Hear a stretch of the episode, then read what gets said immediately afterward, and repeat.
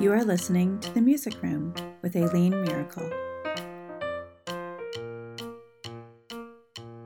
Hi, everyone. This is Aileen, and welcome to episode 47 of The Music Room. Today, I'm talking about three failures that I've had in my music room. I feel like often on my blog and podcast, I'm talking about things that have gone really well, things that have been successful for me in my music room. But I thought it would be good today to talk about some failures I've had and what I learned from those failures and how I was able to turn those failures into successes.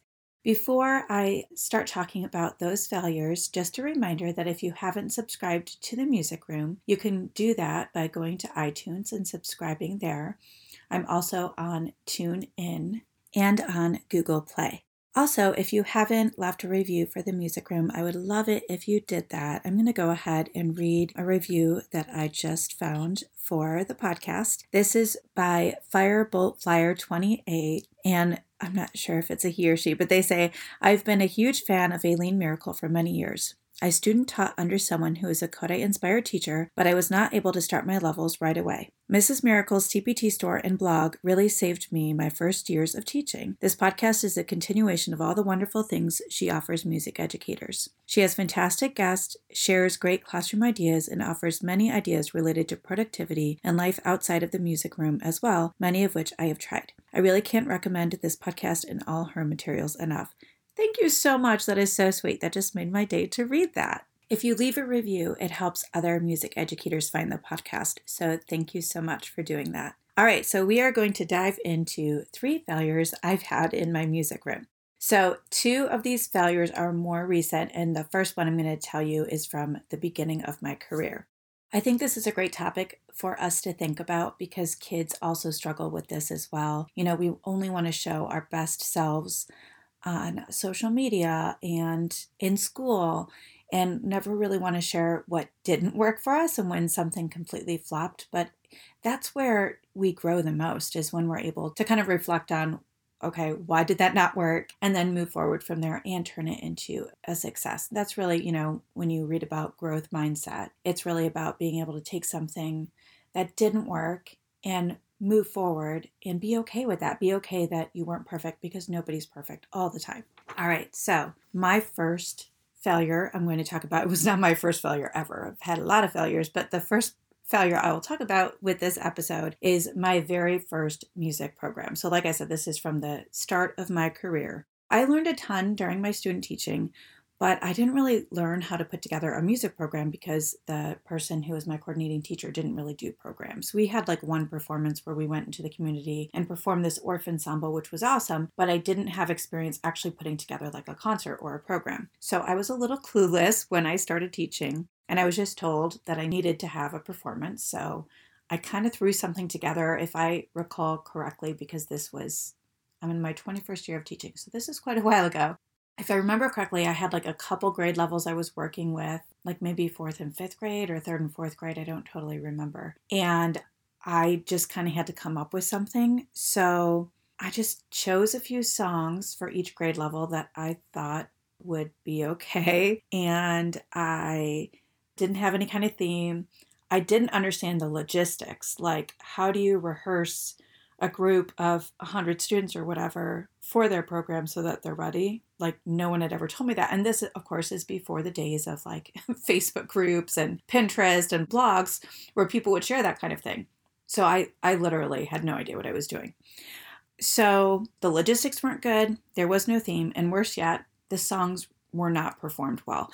And uh, of course, my parents were there because this is when I was teaching in Michigan. And soon after that, I moved to Ohio. So I think that's the only program they ever went to. And it was a disaster. And I knew it was a disaster. I knew it was going to be a disaster. And I didn't know how to stop it from being a disaster. So my parents smiled and clapped as well as everyone in the audience, but I knew they were all thinking that was horrendous. And yeah, it's not just like how I felt. My principal actually pulled me into his office after the program, like not that that night, I think it was the next day, to tell me it was bad. So it's not just me, you know, being self-deprecating. It was not good. So I had to reflect on that, like, you know, I could sit and feel sorry for myself, which I did a little bit, but then I was like, okay, how how can this be better?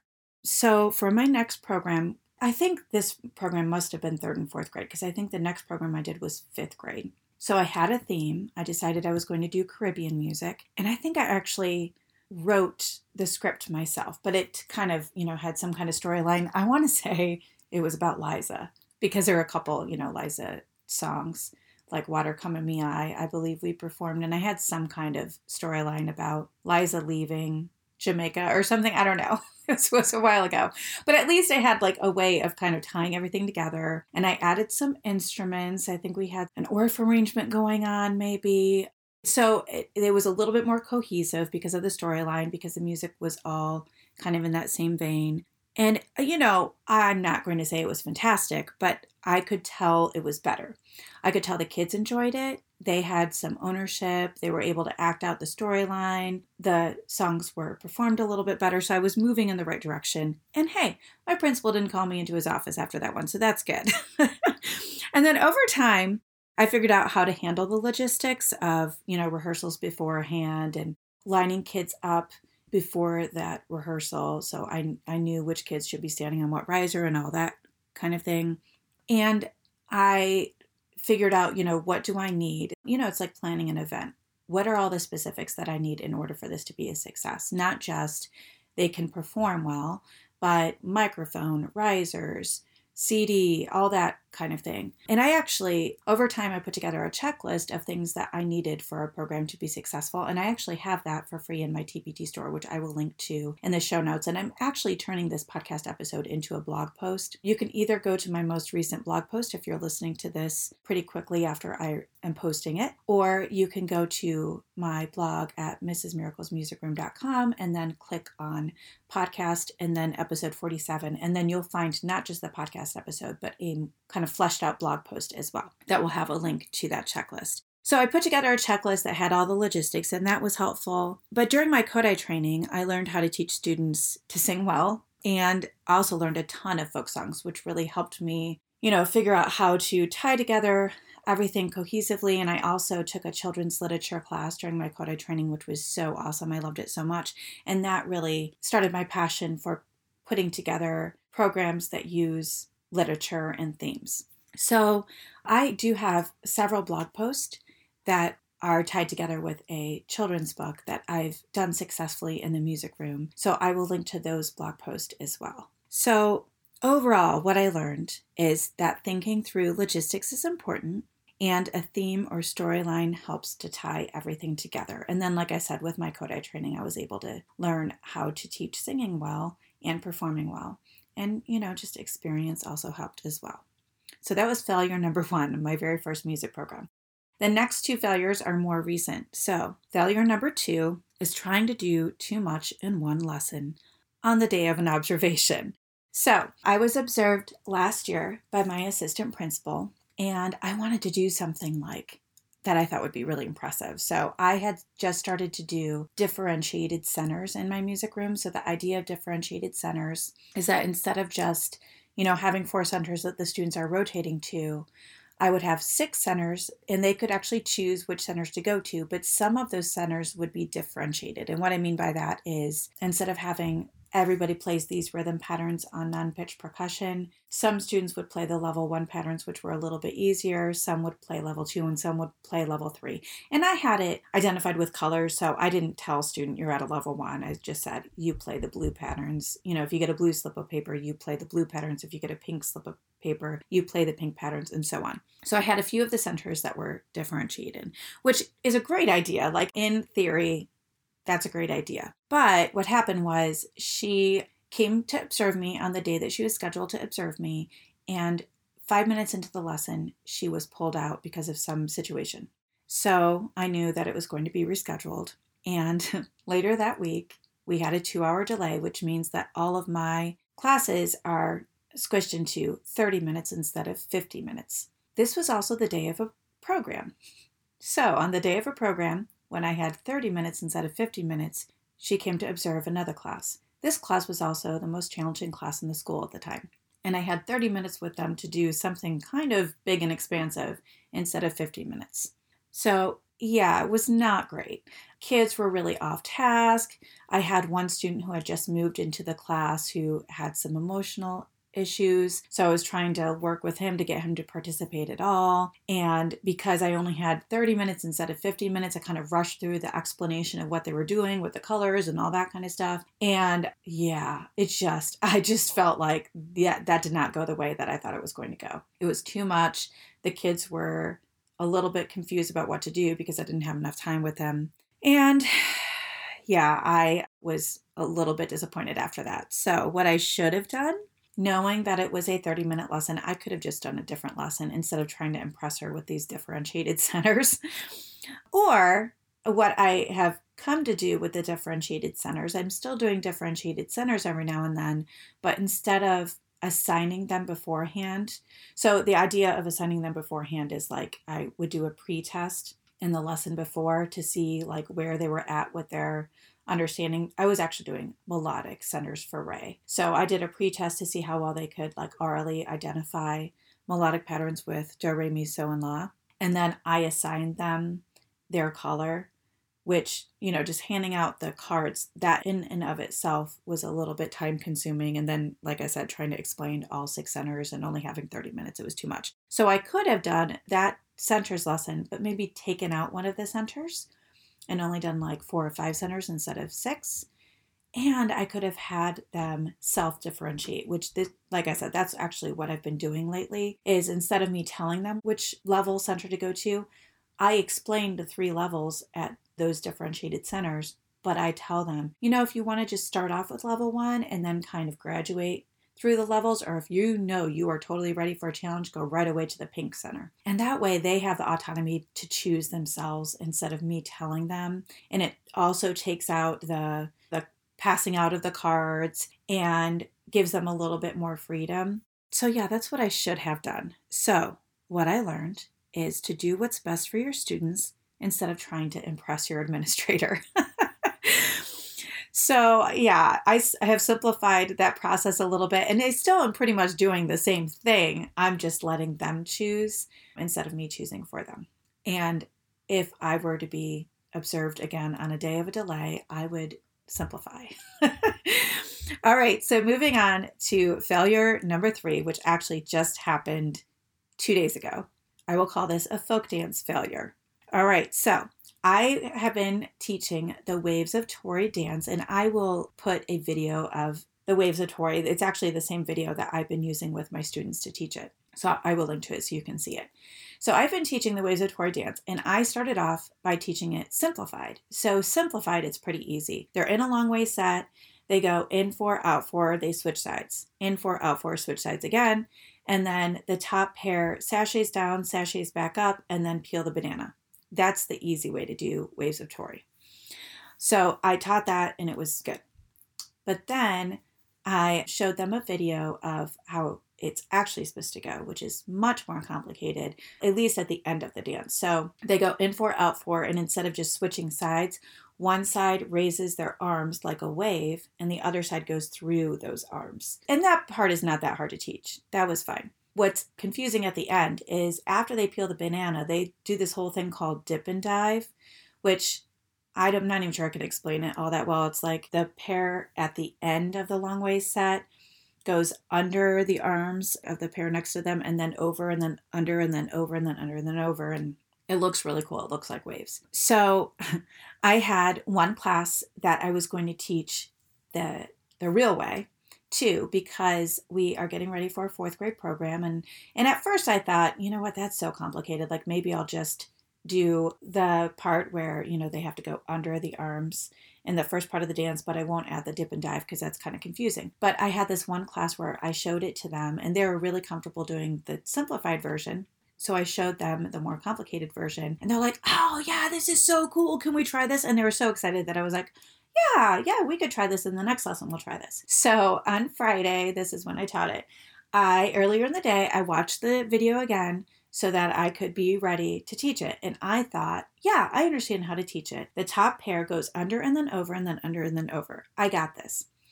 I should preface all this by saying that I struggle a little bit with physical tasks. Like when things are very clear then I'm fine. Most folk dances are go in, go out, circle to the left, circle to the right. I'm good at that. And I was in tap dance and clogging for years.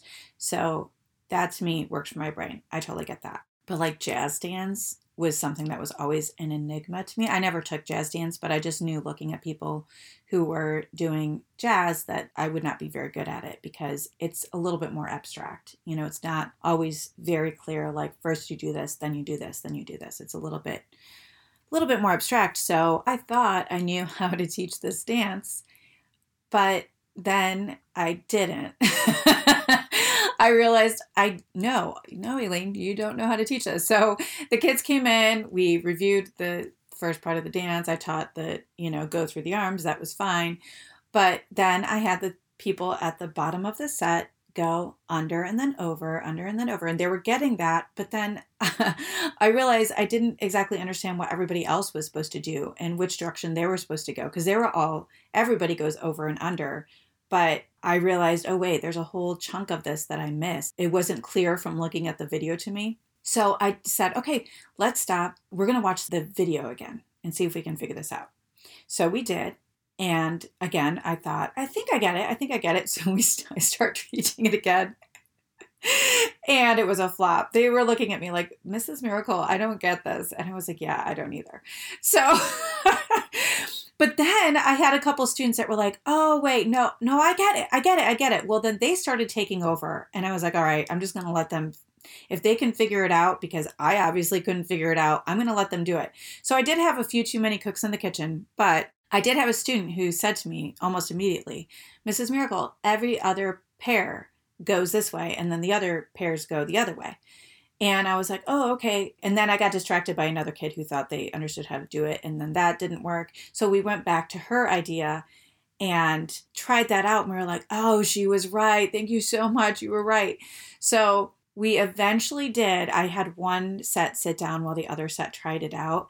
And they're like, okay, we, we got to do this. And they're kind of like talking themselves through it. First, you do this. No, no, you go here, you go there and they did it and they just erupted into applause. They were so excited they had figured it out. So then I had the other set try it out, and then both sets tried it out. And then we tried the whole dance with both sets going at the same time, doing the dip and dive. And when they got done, they lost it. They were so excited. They just like totally erupted in applause. So you might be thinking, well, that doesn't sound like a failure. Well, it was on my part. It was a failure on my part, at least at first, because I didn't think through all the steps that I needed to. And if I hadn't turned to them for uh, advice, then it would have been a complete flop. And actually, I did have something planned after this. Like I was gonna, it was time for me to actually stop with the dance and do something else according to my lesson plan. But I said to them, "Do you want to try it again? Like, should we? We could just scrap the other thing I was going to do with you for now, and we can give this another go and see if we can be successful. And they were like, yes, yes, uh, we want to try it again. Okay. So we tried it again, and that's when it was a complete success. I still wish that I had had the foresight to know this is not your strength, Aileen. So you should admit that to them. And I think there is a power to being able to say to them, there are parts of teaching dance that I'm really comfortable with, but this is tricky.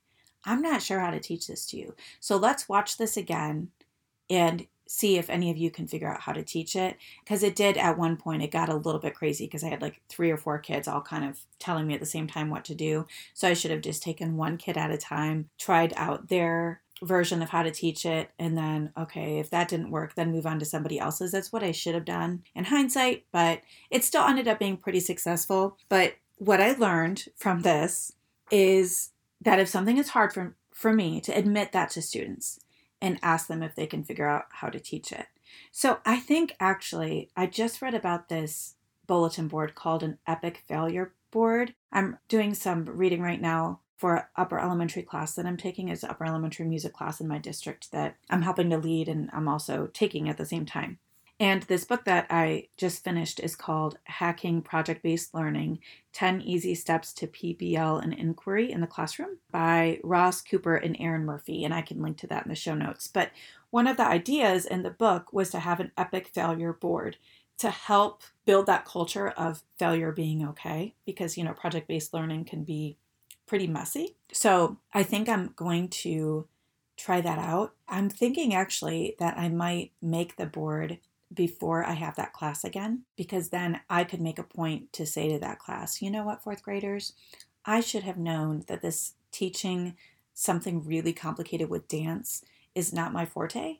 I should have handled that a little bit differently, or I wish I had done this instead. It ended up being successful anyway, and I'm so proud of you for figuring it out. But this was initially a failure on my part. So I've written that on this card here. Like I'm just going to take an index card and put it up on my epic failure board, and then say if you ever feel like you have failed in music class or somewhere else, then you are welcome to write what you failed at and put it on the board so that we can celebrate our failures because so often people think if you fail that that's a really bad thing but i've learned the most in my life from failing and then reflecting on what i could have done differently and then trying it again. And then i've been able to turn those failures into successes.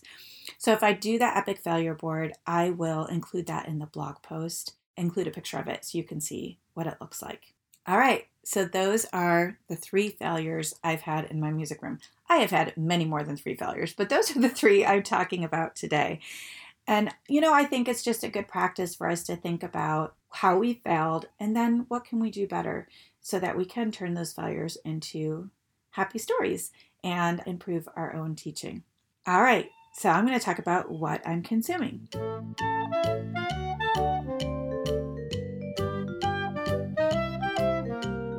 I believe that Katie, who sometimes co hosts the podcast with me, may have talked about the show before, but it took me a while. And I heard other people talking about how great the show was, but it just took me a while to get to it. But my husband and I have been watching The Marvelous Mrs. Maisel, which I believe is on Netflix and it's awesome. I really like it. It took me a little bit to kind of get into it, but I really like it. It's funny and it has drama to it, but it's also not super intense. I've talked about this on the show before that some of the shows we're watching, like The Boys, which is a great that's either Netflix or Amazon Prime. That's a great like superhero show, but it's also super intense. And Castle Rock is on Hulu. That's also a great show, but also really intense. So sometimes it's hard for me to watch two shows in a row of those intense shows because it's just so intense. I get like really like emotionally involved with shows and then it can be hard for me to go to sleep, you know, and I'm thinking about the show because it's been so intense.